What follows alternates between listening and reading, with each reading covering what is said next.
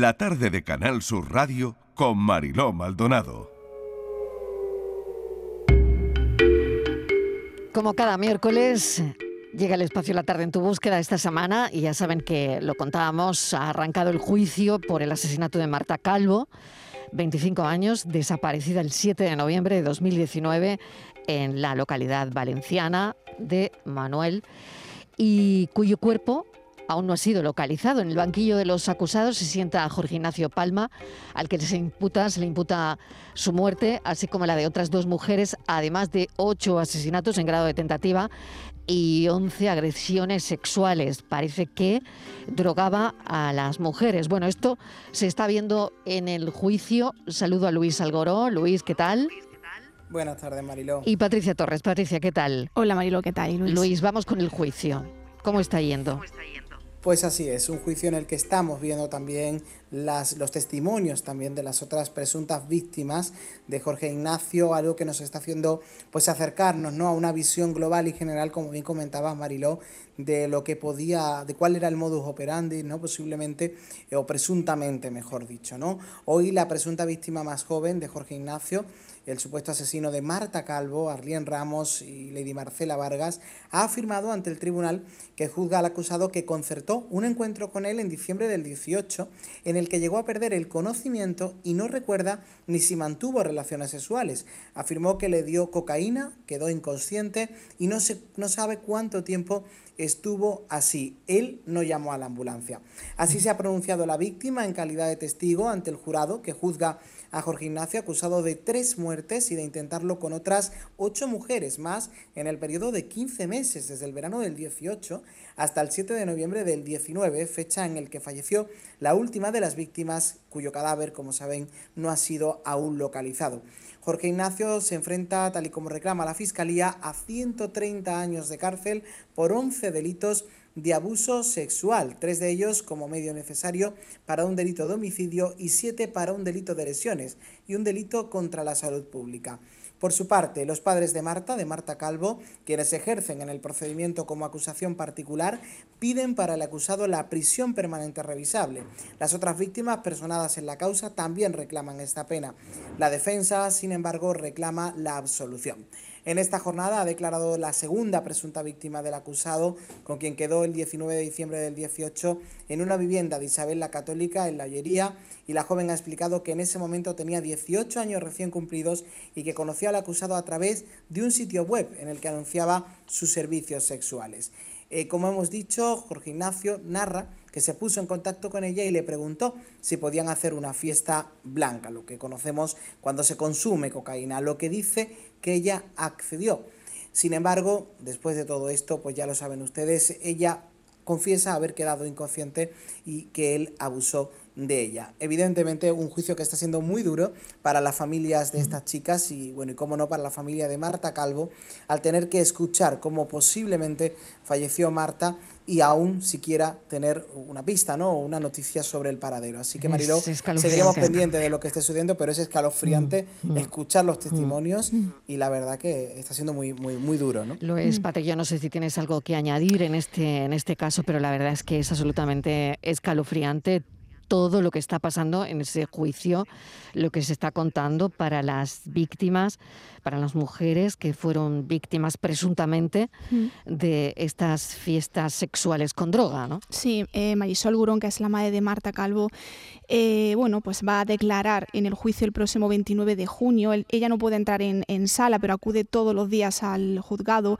y mantiene Marilo la esperanza de que mm. pueda derrumbarse cuando... Y decir qué pasó con el cuerpo, qué pasó con, el, mm. con el cuerpo, porque ella bueno, ha asegurado ante los medios de comunicación que, así no se puede eh, vivir. fíjate que a pesar de todo lo que está viviendo Mariló, eh, dice que no tiene miedo al acusado, que no tiene ira, que no tiene asco, nada, solamente lo que se acuerda de su hija y que para mm. ella él es indiferente, lo que ella quiere saber dónde está el cuerpo de su hija. Claro, qué duro, qué duro para las familias, mm.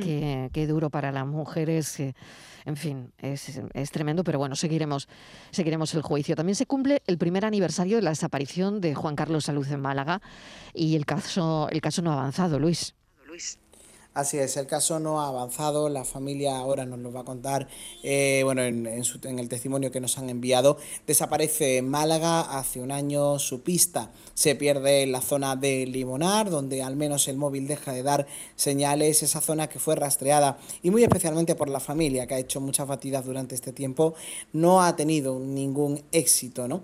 La familia nos cuenta, pues eso, precisamente que se queja ¿no? de no tener más información y no poder haber avanzado nada en un caso que parecía que podía resolverse en cuestión de horas o en poco tiempo porque llevaba su móvil, porque no había ninguna situación que nos hiciera pensar que se diera, eh, que tuviera algún problema con alguien, pero sin embargo ya ha pasado un año, Mariló y su propia hermana, Elena Luz, nos lo cuenta en este audio, así que vamos a escucharla.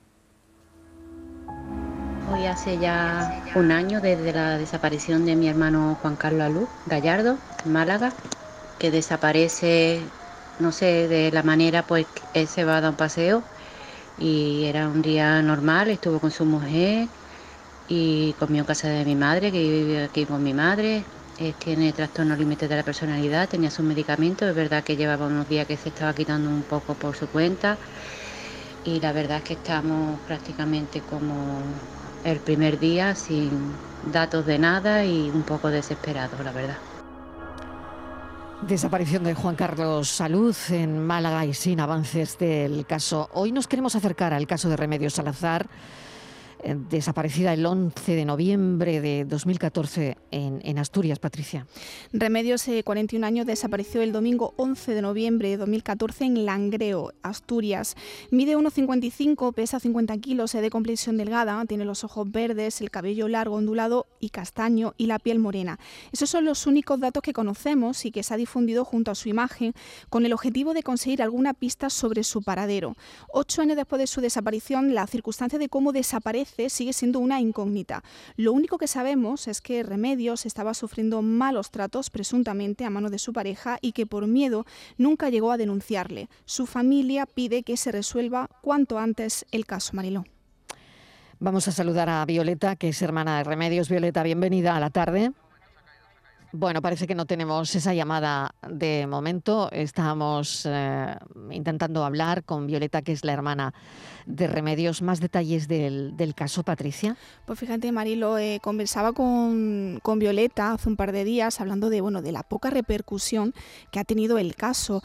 Eh, nosotros trabajamos conjuntamente con muchas asociaciones, con la Fundación Sol Desaparecidos, con la Fundación QSD Global, y ella me comentaba que sí es verdad que que, ha tenido poca repercusión mediática eh, y que ella también desconoce mucho pues, las circunstancias de la desaparición de, su hermano. La tenemos ya, Violeta, bienvenida. Bienvenida. Bueno, ¿cómo va la investigación, Violeta? Pues la verdad que muy mal. ¿Va mal? Muy mal porque no hacen nada. ¿Usted tiene la sensación de que no hay avances? No hay avances y yo pienso que, que no que no hacen nada y la verdad que estoy muy mal porque la verdad que no sé nada de ella, no sé si está bien, si está mal. Hmm. Decía Patricia que eh, bueno, este caso no no había saltado a los medios como otro, ¿no, Patri? Sí, no había tenido esa repercusión, Violeta. Eh, yo quería saber cuándo fue la última vez que hablaste con tu hermana y qué te dijo. Pues la última vez que la vi, la vi que tenía hematomas. Eh, ella me dijo que, que, los, que la pareja que tenía la, estaba maltratando y yo le dije que, que a ver si podía denunciar, que lo denunciara. Y ella por miedo no quería denunciar. Y bueno, y al poco tiempo pues desapareció. ¿Se ha investigado a esta persona?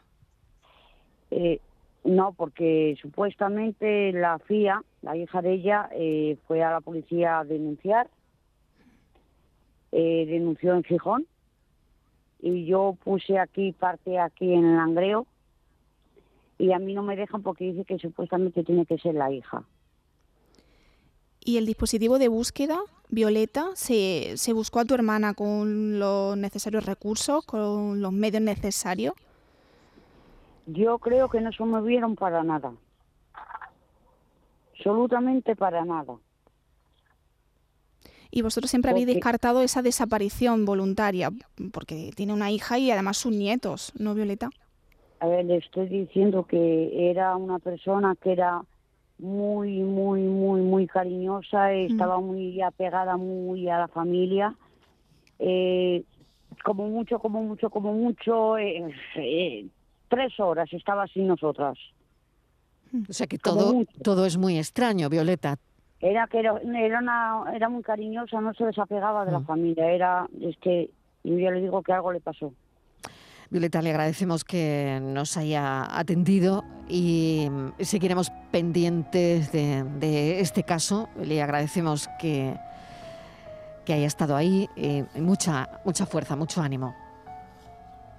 Pues no sé qué ánimo, mucha fuerza voy a tener, porque ya, ya va a hacer ocho años ya que estamos esperando a ver si está bien, si está mal, si está como está. No sabemos nada. Violeta, un saludo, gracias. A usted. Un abrazo, Violeta. Un abrazo. Tremendo, tremendo el caso. Sí, Eh, lo tengo que dejar aquí, pero Sí. bueno, eh, de este caso haremos también seguimiento como tantos otros. Luis Algoró, muchísimas gracias, un saludo. Muchas gracias a las dos. Un saludo. Y, y Patri, seguimos trabajando en la redacción por gente como Violeta, como la hermana de Remedios, y casos como, como estos, tan, tan oscuros, tan Mm. difíciles. Gracias, Patri. A ti un beso.